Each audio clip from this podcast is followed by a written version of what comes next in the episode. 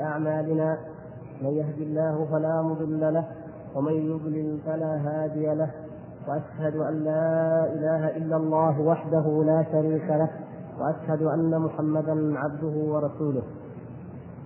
اللهم علمنا ما ينفعنا وانفعنا بما علمتنا. أيها الإخوة الكرام السلام عليكم ورحمة الله وبركاته. وبعد فما زلنا وإياكم في موضوع علاقة العقل بالوحي أو بالنقل. وفي الموضع الذي ذكره الشارح رحمه الله تعالى وأطال فيه في بيان أهمية وضرورة الرجوع إلى الوحي وأنه حاكم على العقول وعلى الأهواء وعلى الآراء وعلى الأقيسة وأن الله سبحانه وتعالى لما أنزل هذا الهدى على محمد صلى الله عليه وسلم أنزله ليتبعه كل عقل وهوى ورأي وتقليد وعادة لا ليكون تابعا لأحد منها. وهذا هو الموضوع الفقرة التي سبق أن تحدثنا عنها وهي التاسعة والثلاثين ثم كذلك الفقرة الأربعين التي ما زلنا فيها. وقد تحدثنا في الحلقة الماضية عن الثلاثة الأصول التي هي أصول الانحراف وأصول الإعراض عن الوحي وعما جاء به النبي صلى الله عليه وسلم. والآن ينتقل بنا الشارح إلى كلام إمام جهبذ من كبار أئمة علم الكلام ليستشهد من كلامه على أن علم الكلام لا خير فيه وهو العلم الذي يزعم أصحابه أنهم يعارضون أن العقل أو الرأي أو القياس يعارض ما جاء به الوحي وأنه قد يؤدي إلى الحق دون ما جاءت به ظواهر النصوص والأدلة من الكتاب والسنة. وهو كلام أبو حامد كلام الإمام أبي حامد الغزالي. فنقرأ إن شاء الله هذا الكلام ونشرحه بإذن الله تبارك وتعالى.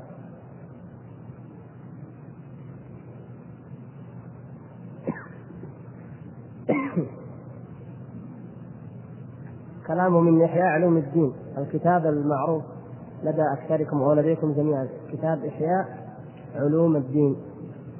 إحياء علوم الدين. تفضل.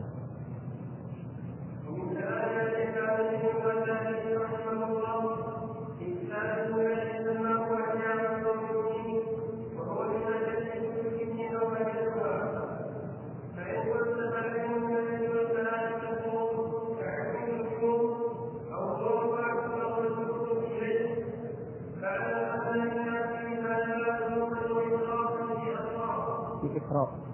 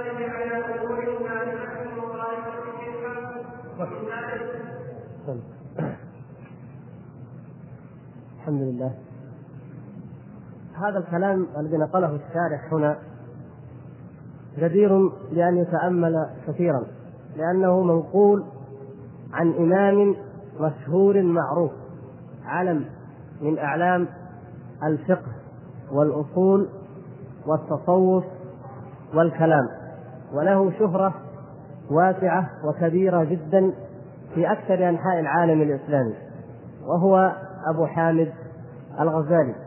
وكما قال بالنص كما سمعتم. يقول هذا الكلام الذي قاله يقول إذا سمعته من محدث أو حسوي كما يقول ربما خطر بذلك أن الناس أعداء ما جهلوا.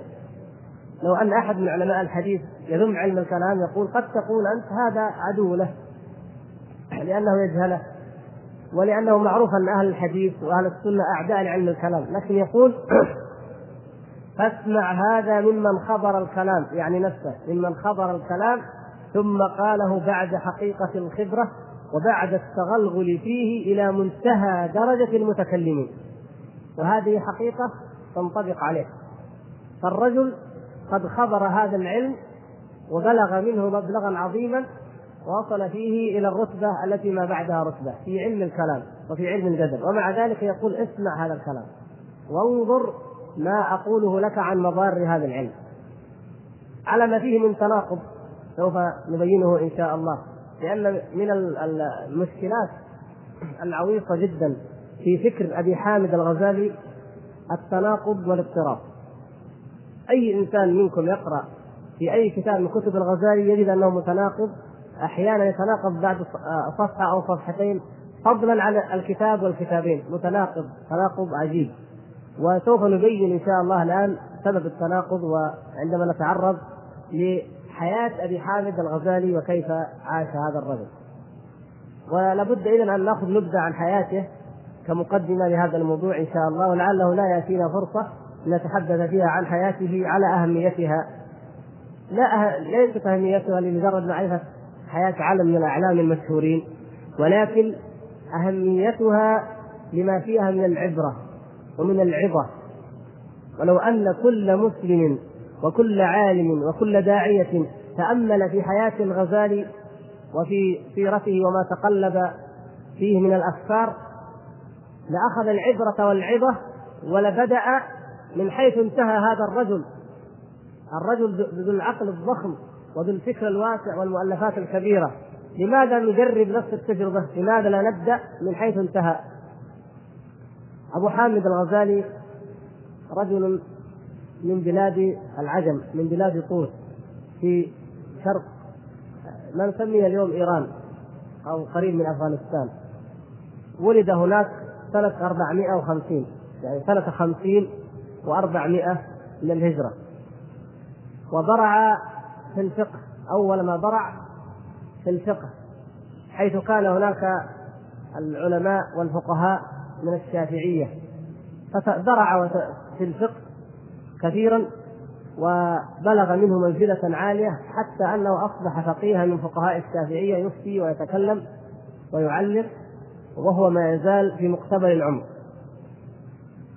ولكن جاءه الداء العضال من قبل شيخه الإمام الكبير المشهور أبو المعالي الجويني.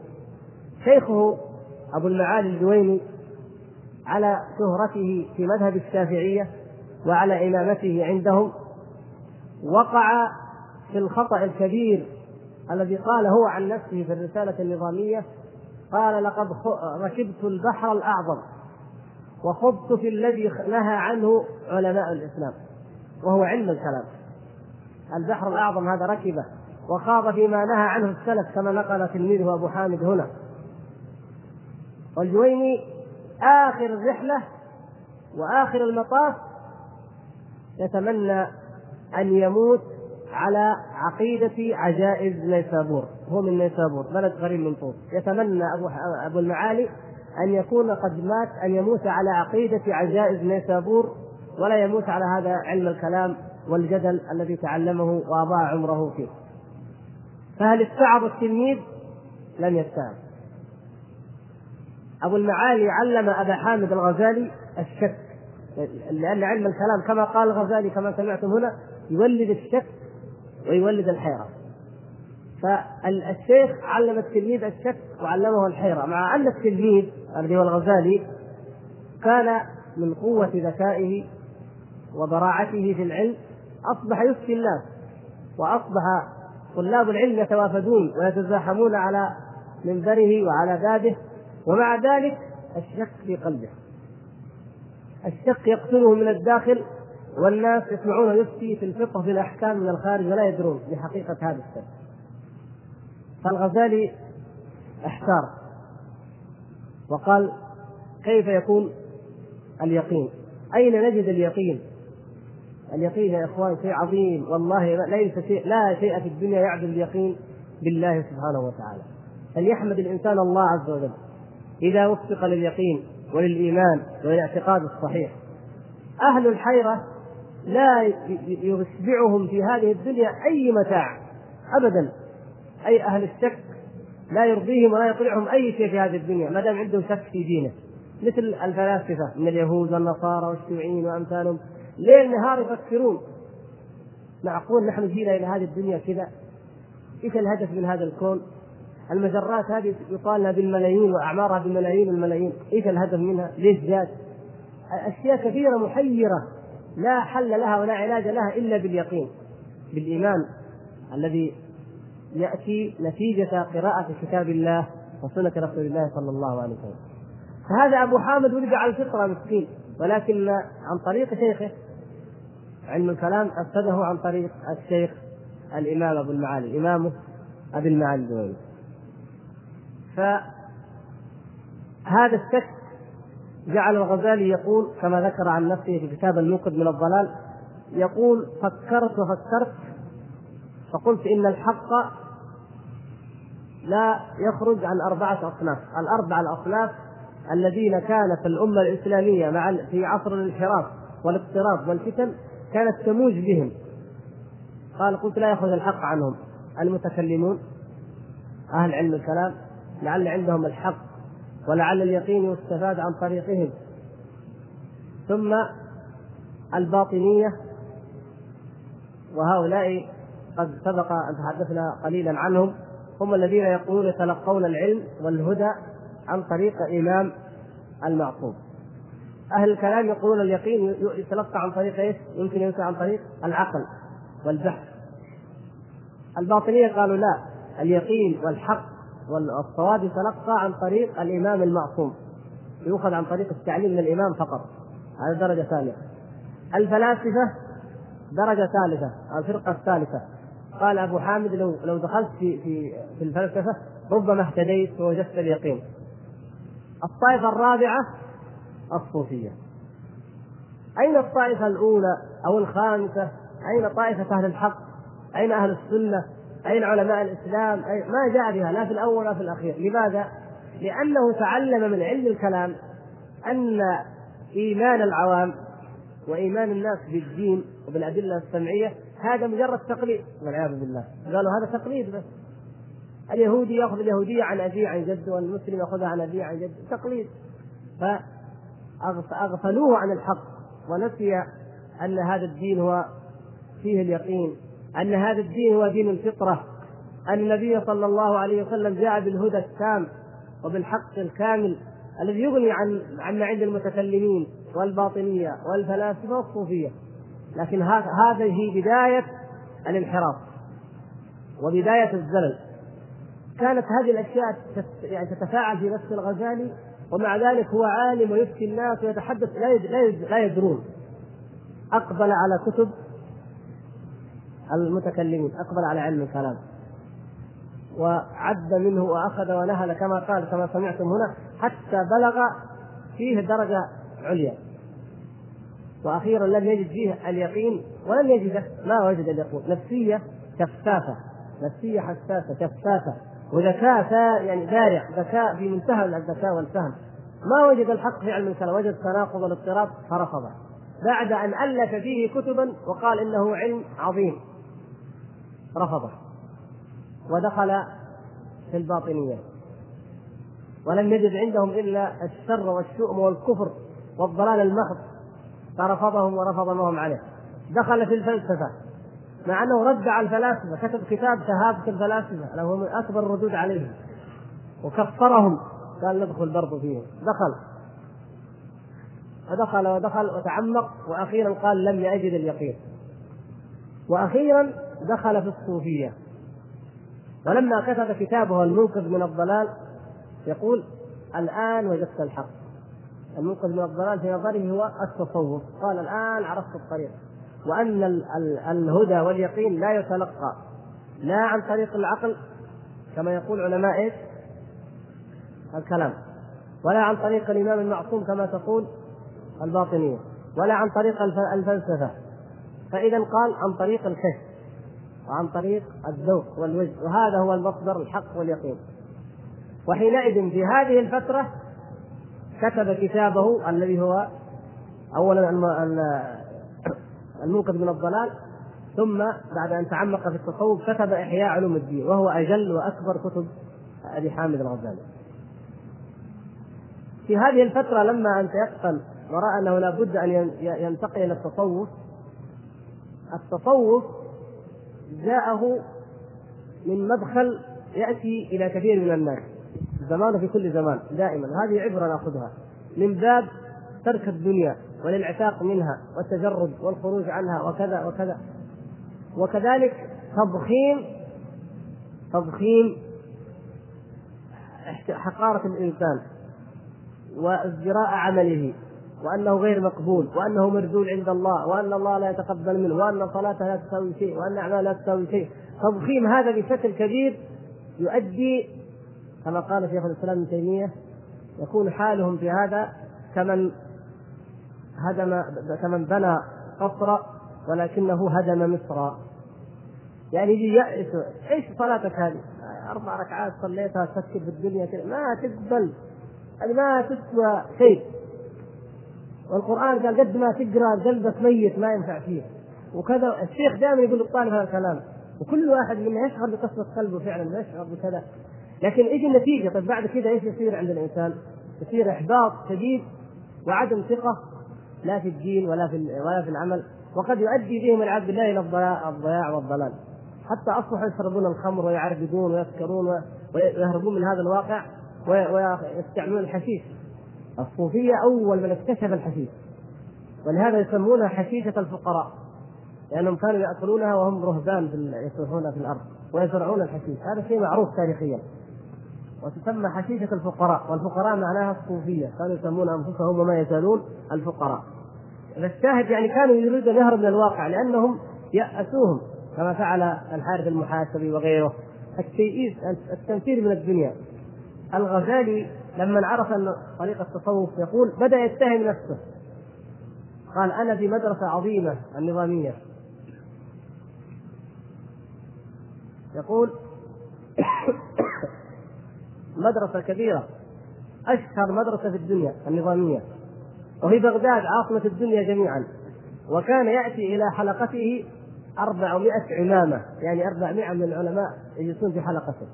طيب إذا عرفت أن هذا هو الطريق الصحيح كان يعني احتقرت عملك وعرفت أنك كان فيه رياء كما يقول كنت يقول وجدت أن أعمالي كلها رياء الماضية في العلم وأن هذا العمائم وهذا المجالس كلها كان المقصود بها فيها رياء.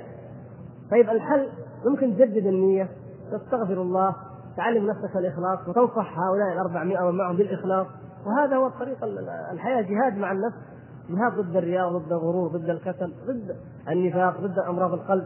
هذه هي الحياة الصحيحة لكن هو لا. ولما وجدت أن هذه الأعمال كلها فيها رياء وفيها تخيل وفيها كذا قررت أن أنسلخ.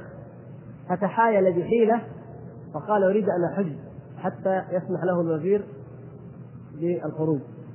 فاحتال لأنه يريد أن يحج وخرج ولكنه لم يرجع إلى بغداد. قال قررت أن لا أعود إليها أبدا. وخرج وذهب إلى بلاد الشام وقال قرر أن يعتكف ويعيش هناك في عزلة بعيدة عن كل الناس.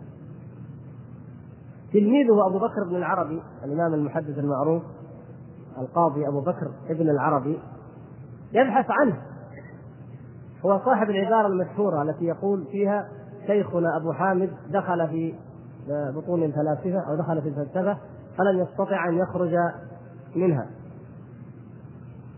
القاضي أبو بكر قال مشيت كنت أمشي في البرية في صحراء دمشق وإذا بشيخي أبي حامد ماشي ومعه عكازة ولابس لباس مرقعة ومعه ركوة فيها ماء وماشي في البر هكذا. قال فتعجبت قلت يا شيخ ألم يكن تدريسك في بغداد ومقامك فيها خيرا لك من هذه الحال؟ كيف تركت الحلقة الكبيرة والناس والخليفة والوزراء يحترمونك ويقدرونك؟ يعني كان ينفع الله بك هناك. أما الآن هنا بهذا الثوب المرقع والركوة والعكاز ماذا تصنع؟ فأجاب أبو حامد على طريقة الصوفية. أصبحت الشعر عندهم والعبارات الفخمة أصبحت هي الشاهد. أصبحت مالئة إحساسهم. قال له شيخه قال لما طلع قمر السعادة. في فلك الإرادة. وجنحت شمس الوصول إلى عالم الأصول. أخذ بعدين يقول أبيات تركت هوى ليلى تركت هوى ليلى وسعدى بمعزلي وعدت إلى تصحيح أول منزلي وعدت إلى تصحيح أول منزلي يعني يقول نبدأ من الآن في عمل خالص لله. كأنه يقول كذا. أترك ذيك الدنيا كلها بما فيها. وعدت إلى تصحيح أول منزلي ونادت بي الأشواق مهلا فهذه منازل من تهوى رويدك فانزلي. غزلت لهم غزلا دقيقا فلم أجد لغزلي نساجا فكسرت مغزلي. يعني يقول في البيت الأخير لما كنت في بغداد كنت أقول أجيب لهم العلم الدقيق علوم دقيقة. فأقول غزلت لهم غزلا دقيقا. فلم أجد لغزلي نساجا ما وجدت من ينسجه يعني كأنه ما العلم الذي يريد أن أقوله ما يستوعبوه ما يفهموه. هذا علم كما يقول هو بعض كتبه المظنون به على غير أهله. هذا علم توحيد التوحيد خاصة الخاصة. هذا ما يعرض على أمثال أولئك الناس. فقال إيش فكسرت مغزلي. يعني ترك النظامية وترك العلم وأخذ يحمل هذه الركوة ويأتي. نلاحظ التناقض حتى في في في هذه الأبيات. لأنه إذا كان علم أنها لغير الله ويريد أن يصحح أول منزل ويمشي الطريق من أوله فكيف يقول إنه لا؟ في البيت الثالث يقول السبب إني ما وجدت واحد يستوعب العلم الذي أريد الذي كنت أقوله. وجدت ناس ما يستحقوا العلم. فهناك تناقض لأنه لو كان الغرض هو الدنيا التنفيذ من الدنيا أو الغرض هو الآخرة وطلب الآخرة لا صحح أول منزل وهو هناك. وقد يجد من يستمع إليه. المقصود أن الرجل قال لتلميذه هذه الأبيات وذهب في الخلاء ذهب في البر وترك الماضي ولا يريد أن يعود إليه. ولما كتب الموقظ من الضلال ذكر كل فرقة من هذه الفرق وما وجد عندها من الاضطراب. قال علماء الكلام ما عندهم إلا الحيرة ما عندهم إلا الشك ما عندهم إلا التناقض ما عندهم يقين أبدا. فتركتهم وانتقلت إلى التعليمية أو الباطنية فوجدتهم يتلقون عن هذا الإمام المعصوم كما يزعمون. في نفس الوقت الباطنية قتلوا الوزير نظام الملك صاحب المدرسة. وكادوا يغتالون الخليفة أو يغتالوا الخليفة المقتدي فقال وطلب منه الخليفة المستظهر أن يؤلف كتابا ضدهم فكتب كتابا اسمه فضائح الباطنية أو المستظهري المستظهري بالنسبة للخليفة في الرد على الباطنية. فالمهم وجد الباطنية لا تصلح. رد على الفلاسفة وجد أنها لا تصلح أيضا حتى الفلسفة. التصوف هذا هو الذي قبله في آخر الأمر وأخذ لما وصل إلى هناك واعتزل الناس بدأ يكتب الإحياء. وهو أعظم كتبه. يكتب الإحياء ويهتم في الإحياء بالكلام عن الدنيا التنفير من الدنيا التحذير من علماء السوء. لأنه هو تجربته أنه كان عالم سوء أنه كان يفتي الناس بهذا العدد الضخم لكن ما فيه يقين في الداخل. إنه كان يقصد العلم من غير الله إنه كان من هذه الأمور. ولكن لم يتعرض هذه قضية مهمة لم يتعرض الغزالي في الإحياء للجهاد نهائيا. وإنما أتى بكل الأبواب الزكاة والصلاة وأسرار العبادات والمعاملات والأخلاق. إلا الحج الجهاد لم يأتي به أبدا ولم يتعرض له. لأن الصوفية إذا دخل الإنسان فيها وتعمق بها لا يفكر في الجهاد. الجهاد عنده هو مجاهدة هذه النفس ولو كانوا حقا يجاهدون النفس لجاهدوا ولا تكلموا عن الجهاد ولا أمروا بالمعروف ولا نهوا عن المنكر. لأنه لن لن تصل النفس هذه ابدا في أي مرحلة من مراحل العمر إلى اليقين الكامل الذي يزعمونه. إنما بمجاهدتها بالصلاه وبقراءة القرآن وبالأمر بالمعروف وبقتال الكفار يمكن أنها تتقوى لتصل. لكن يريدونها أن تصل اولا فيموتون ولم تصل. هذا واقع النفس جعلها الله تعالى متقلبه متردده وليست كأية آه، علم من العلوم يتعلمه الإنسان حتى يبلغ النهاية ويثبت. لا هذه يمكن أن تنخفض وترتفع نسبة الإيمان. الشاهد الغزالي كتب عن هذه المعاني جميعا. والعجيب أنه لما كتب في كتاب الإحياء عن العقيدة كتب عن التوحيد. الكتاب أو الباب المسمى قواعد العقائد ضمن كتاب الإحياء.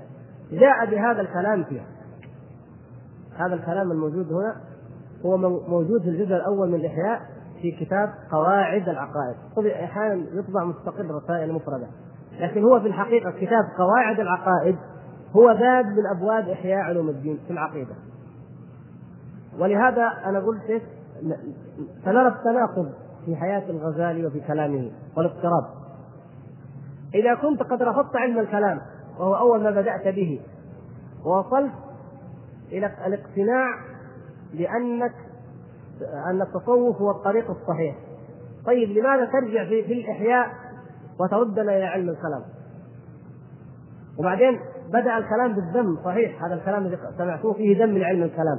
لكن فيما بعد بعد صفحتين بدأ يقول علم الكلام يدفع الشبهات وينفع في تثبيت العقيدة وينفع في الرد على الملحدين. طيب هذا تناقض. كيف يكون هذا الكلام؟ على كل حال نكمل حياة الرجل ثم نعود إلى هنا.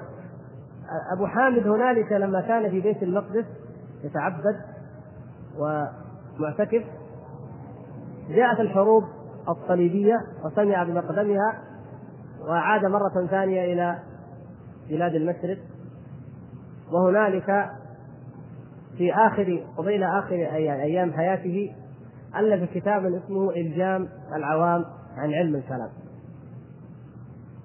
بدأ من جديد يرد ويرفض علم الكلام ويقول إنه علم كله شر وكله فساد وكله لا خير فيه. وفي تلك الفترة التي رفض فيها علم الكلام يظهر أنه أيضا اقتنع أن التصوف لا خير فيه. ولهذا فإنه أخذ يقرأ في كتب السنة حتى ذكروا أن أنه مات وصحيح البخاري على صدره. كان آخر ما كان يقرأ فيه عند الموت هو صحيح البخاري. كلامه قصيدته لما قال أو الأبيات التي تمثل بها لما قال للقاضي أبي بكر تركت هوى سعدى ليلى وسعدى بمعزلي وعدت إلى تصحيح أول منزلي. ينطبق على آخر مرحلة من حياته. هذا هو أول منزل. لما بدأ إلى لما بدأ من صحيح البخاري. هنا يكون أول منزل.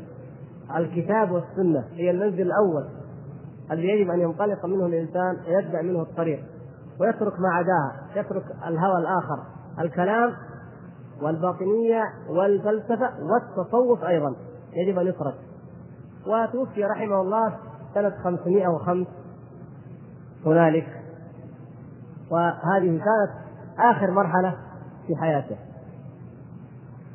الغربيون بالمناسبة الغربيون لم يكتبوا عن أي أحد من علماء الإسلام مثل ما كتبوا عن أبي حامد الغزالي. ألفوا عنه وكتبوا وإلى الآن تحضر رسائل ماجستير ودكتوراه عن الغزالي. لماذا؟ الغزالي تأثر به رجل غربي مفكر غربي مشهور وهو ديكارت. ديكارت. هذا ديكارت يعتبر من آه، دعائم وأسس النهضة العقلية والفكرية في أوروبا. كيف تأثر بالغزالي؟ قرأ كلام الغزالي في مرحلة الشك لما شك في كل شيء يقول أشك في في, في العلم التقليد إيش هو علم العلم التقليدي؟ الدين الكتاب والسنة. يعني أول ما بدأ يشك والعياذ بالله شك فيها وهذا تقليد. سماع. لما شك فيها الغزالي يقول الشك يوصل إلى النظر. والنظر يوصل إلى اليقين.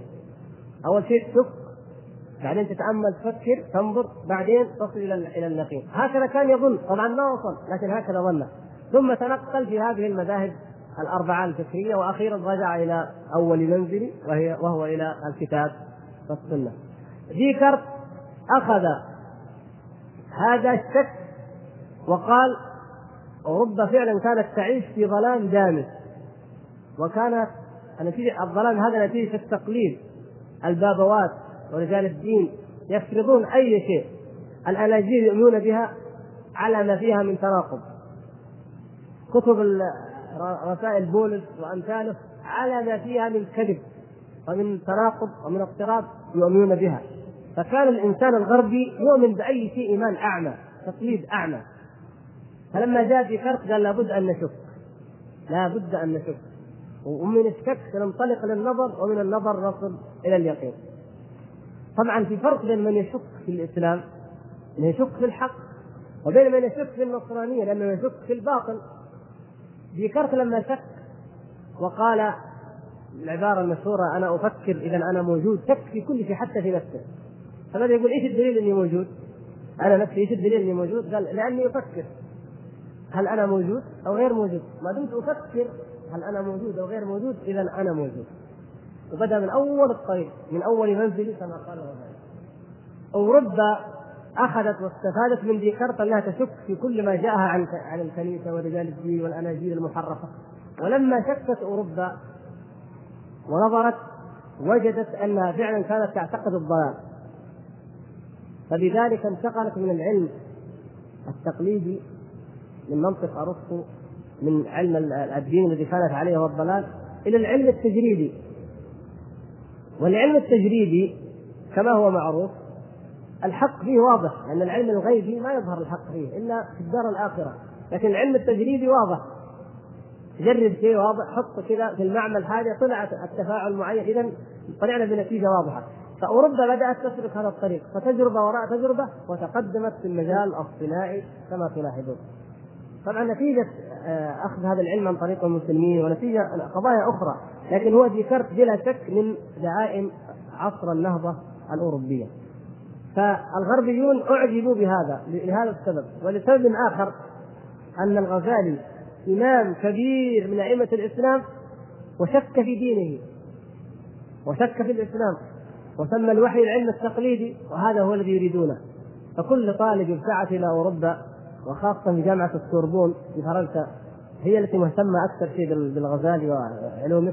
كل ما يجي واحد يقول له تعال ابدأ يعني قدوتك الإمام الغزالي ابدأ شك في كل شيء في القرآن في السنة في نبوة محمد صلى الله عليه وسلم والعياذ بالله. وبعدين انظر وابحث واجتهد ثم تصل إلى اليقين. ولهذا نجد كثير من المتصوفين الكبار تخرجوا من السربون وما يزالون يتخرجون وعلى منهج الغزالي يسيرون. حتى شوف كيف هم أخذوا العبرة وأخذوا العبرة الخطأ والعبرة الضلال ونحن لم نأخذ العبرة الحق وهي أن الإنسان يبدأ من حيث انتهى الغزالي. نبدأ بالكتاب والسنة. لماذا نجرب ونجرب؟ الغزالي رجل غير تقليدي هذا صحيح لكنه جعل الدين من مما من التقليد. لكن كونه ترك تنقل في هذه الأربعة دليل على أنه غير تقليدي فعلا. لو كان تقليدي يمسك أول واحدة وبقي عليها. وربما كان بقي على الإيمان الأصلي وهو الدين والإسلام. لكن شك ثم شك في أول أمر ولد على الفطرة. كما تعلمون كل مولود يولد على الفطرة. في آخر الأمر يموت والفطرة على صدره وهي هذا الدين. فلف لفه طويله حتى رجع. لماذا لا يبدأ الطريق اذا من أوله؟ الدعاة المربون الموجهون العلماء. الذين يأتون بالمناهج الضالة من غربية أو شرقية أو بالبدع الضالة من صوفية أو علم كلام أو فلسفات أو نظريات. لماذا لا يأخذون العبرة ويبدأون جميعا من حيث انتهى أبو حامد؟ وتكون البداية بماذا؟ بأول منزل. تكون البداية بكتاب الله وبسنة رسول الله صلى الله عليه وسلم. هذه العبرة التي يجب أن نأخذها جميعا. يقول أبو حامد فإن قلت فعلم الجدل والكلام مذموم كعلم النجوم أو هو مباح أو مندوب إليه. فاعلم أن للناس في هذا غلوا وإسرافا في إسراف. لاحظوا حكمه. يقول أن الناس في غلو وفيه إسراف. يعني أفرطوا إما في المدح وإما في الذم. طيب هذا هذا أول شيء. يقرر هذه القاعدة. يقول فمن قائل إنه بدعة حرام وأن العبد أن يلقى الله بكل ذنب سوى الشرك خير له من أن يلقاه بالكلام. إذا كان نفهم أن هذا إسراف هذا إسراف الذين قالوا أنه حرام هؤلاء عندهم إسراف يقول ومن قائل هذا المقابل الآخر إنه فرض إما على الكفاية وإما على الأعيان وإنه أفضل الأعمال وأعلى القربات فإنه تحقيق لعلم التوحيد ونضال عن دين الله. كأنه هنا طريقين في إسراف عند من قال حرام وعند من قال واجب. طيب. يقول وإلى التحريم المذهب الأول التحريم ذهب الشافعي ومالك وأحمد بن حنبل وسفيان وجميع أئمة الحديث من السلف. طيب. سبحان الله. هو جعل نفسه كيف؟ جعل نفسه هذول مفرطين وهذول مفرطين. طيب من من المفرطين الذين قالوا حرام؟ الشافعي الغزالي شافعي. وهو من أكبر أئمة الشافعية ويكتب دائما الشافعي في في آه اسمه يعني. وله كتاب المنخول في أصول الفقه على طريقة الشافعية وكتبه في في مذهب الشافعي أيضا من كتب الدرجة الأولى. فإمامك الذي تقلده وتنتمي إليه وتنتسب إليه تجعله في مقابل طرف غلو. وتجعل علماء الكلام المذمومين المردودين في طرف غلو آخر. يعني شوف كيف التناقض. وقلنا من أسباب التناقض أن الرجل مر بعدة أطوار بعدة أطوار فأصبح يعني عقلية مضطربة مختلفه مع قوة الحافظة وقوة الذكاء وغزارة الفهم يفهم الكل. وبعدين مع فهم الكل ما في منهج ما في معيار يقيس عليه ما علم وما حفظ وما فهم فتتلخبط عليه. يكتب كلام وينقضه فيما بعده كما قلنا وكما يأتي هنا ينقضه حتى بعد السطر حتى بعد صفحه ينقض كلامه الذي قاله قبل. ثم نقل الألفاظ عن هؤلاء. ألفاظ كثيرة. منها كلمة الشافعي هذه التي قالها. إن لأن يلقى العبد الله تعالى بكل ذنب ما خالف الشرك خير له من أن يلقاه بعلماء بعلم الكلام. وكلمة مالك لما قال لا تقبل شهادة أهل الأهواء. وفسرها ابن خويز منداد ذكرها الغزالي. قال ابن خويز منداد إمام المالكية في عصره في في في, في العراق قال يعني مالك بأهل الأهواء أهل الكلام أشعريا كان أو غير أشعري. يعني علماء الكلام هم أهل الأهواء. وغير ذلك وكلام سفيان وكلام الإمام أحمد. قال وأئمة جميع أئمة الحديث من السلف النقول عنهم معلومة وستأتي إن شاء الله تعالى. نحن الآن في أول بداية الكلام عن ذم علم الكلام من هذا الشرح.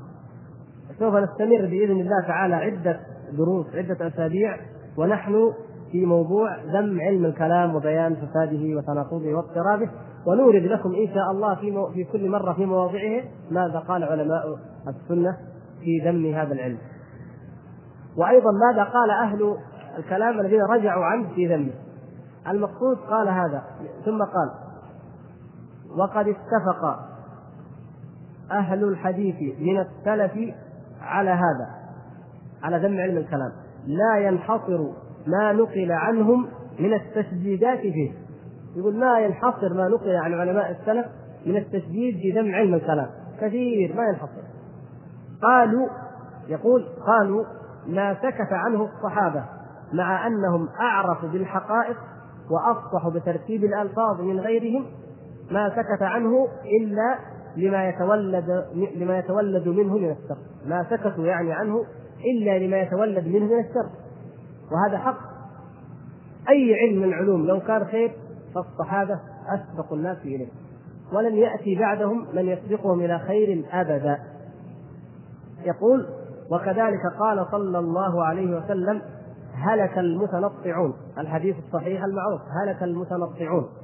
يقول أي المتعمقون في البحث والاستقصاء. قال واحتجوا أيضا يعني الطرف الأول علماء السلف واحتجوا أيضا بأنه لو كان من الدين لو كان علم الكلام وعلم الجدل من الدين لكان أهم ما يأمر به الرسول صلى الله عليه وسلم ويعلم طريقه ويثني على أربابه. إذا كان لا يمكن نصل إلى اليقين إلا بعلم الكلام فكان أول علم يعلمه النبي صلى الله عليه وسلم الأمة هو هذا العلم لأنه جاء ليعلمهم اليقين وجاء ليذهب عنهم الشك والضلال وإن كنتم من قبله في ضلال مبين فجاءنا يعلمنا الكتاب والحكمة ويزكينا ويبعدنا عن طريق الضلال. فإذا كان الذي يزيل وينقذ من الضلال هو علم الكلام إذا أول علم علمه النبي صلى الله عليه وسلم الصحابة هو علم الكلام وأيضا نقول للغزالي لو كان المنقذ من الضلال هو التصوف لكان أول ما علم النبي صلى الله عليه وسلم الأمة آه، لينقذهم به من الضلال التصوف. نفس الشيء. ثم ذكر بقية استدلالهم ثم ذكر استدلال الفريق الآخر. الفريق الآخر يقولون فيه دفاع عن الدين وفيه مناظرة الملحدين وفيه قمع للشبهات وفيه وفيه هكذا يعني ذكر أدلة موجودة في أول الجزء الأول من من الإحياء كما قلنا قواعد العقائد. قال فإن قلت فما المختار عندك؟ طيب فالحين ذكر أن السلف جميعا مجمعون على شيء وأن أهل الكلام خالفوهم. بعدين هو يرجح. شفتوا كيف؟ قال فإن قلت فما المختار عندك؟ فأجاب بالتفصيل فقال فيه منفعة وفيه مضرة. يعني السلف ذموه بإطلاق قالوا لا نفع فيه ولا خير فيه وذكر أنهم يجمعون على ذلك وأن كلامهم لا يحصى في التشديد في ذلك. وترجع تخالف إجماع السلف. ما معنى ذلك؟ إذا هو زي ما قال تركت التقليد وأخذت أنتهج سبيل النظر حتى أصل إلى اليقين فترك. يعتبر كأنه اتباع السلف من باب التقليد فترك كلام السلف وإجماعهم ويقول لا إحنا نفصل. طيب كيف التفصيل؟ قال فيه منفعة وفيه مضرة. فهو في وقت الانتفاع حلال أو مندوب أو واجب كما يقتضيه الحال وهو باعتبار مضرته في وقت الاستضرار ومحله حرام. قال فأما مضرته فإثارة الشبهات. طيب هذا هذا واحد يكفي. وتحريك العقائد. يعني زعزعة العقائد. وإزالتها عن الجزم والتصميم. وذلك مما يحصل بالابتداء. يحصل بالابتداء. أي إنسان يتعمق في الجدل وفي علم الكلام هذا يحصل عنده بالابتداء الزعزعة. ورجوعها بالدليل مشكوك فيه. طيب هذا ينطبق عليه. يعني يقول كيف؟ أول شيء نقول للإنسان شوف وفكر واستدل وبعدين ما نضمن لما يجيب الدليل إنه يرجع. طيب اذا اذا العدم أفضل وإلا فيقول ورجوعها بالدليل مشكوك فيه ويختلف فيه الأشخاص. فهذا ضرره في اعتقاد الحق. هذا ضرر علم الكلام في في اعتقاد الحق وفي الدلالة عليه. قال وله ضرر في تأكيد اعتقاد البدعة وتثبيتها في صدورهم بحيث تنبعث دواعيهم ويشتد حرصهم على الاصرار عليه ولكن هذا الضرر بواسطه التعصب الذي يثور من الجدل. يقول في ضرر آخر خطير جدا وهو تثبيت البدعة. لاحظوا أن الغزالي يقر بأن علم الكلام بدعة. يقول ضرر آخر إن الإنسان لما يدخل فيه يتثبت عنده. لكن يقول هذا سببه التعصب الذي يثور من الجدل. لما أنت تجادل بعلم الكلام وتجادل واحد واثنين وثلاثة ومع الجدل تتعصب لرايك هكذا النفس البشرية. إذا لم تؤمن بالله عز وجل إذا لم تكن كما قال الله سبحانه وتعالى كونوا شهداء لله قوامين بالقسط فإنها لابد أن تجحف. فيثور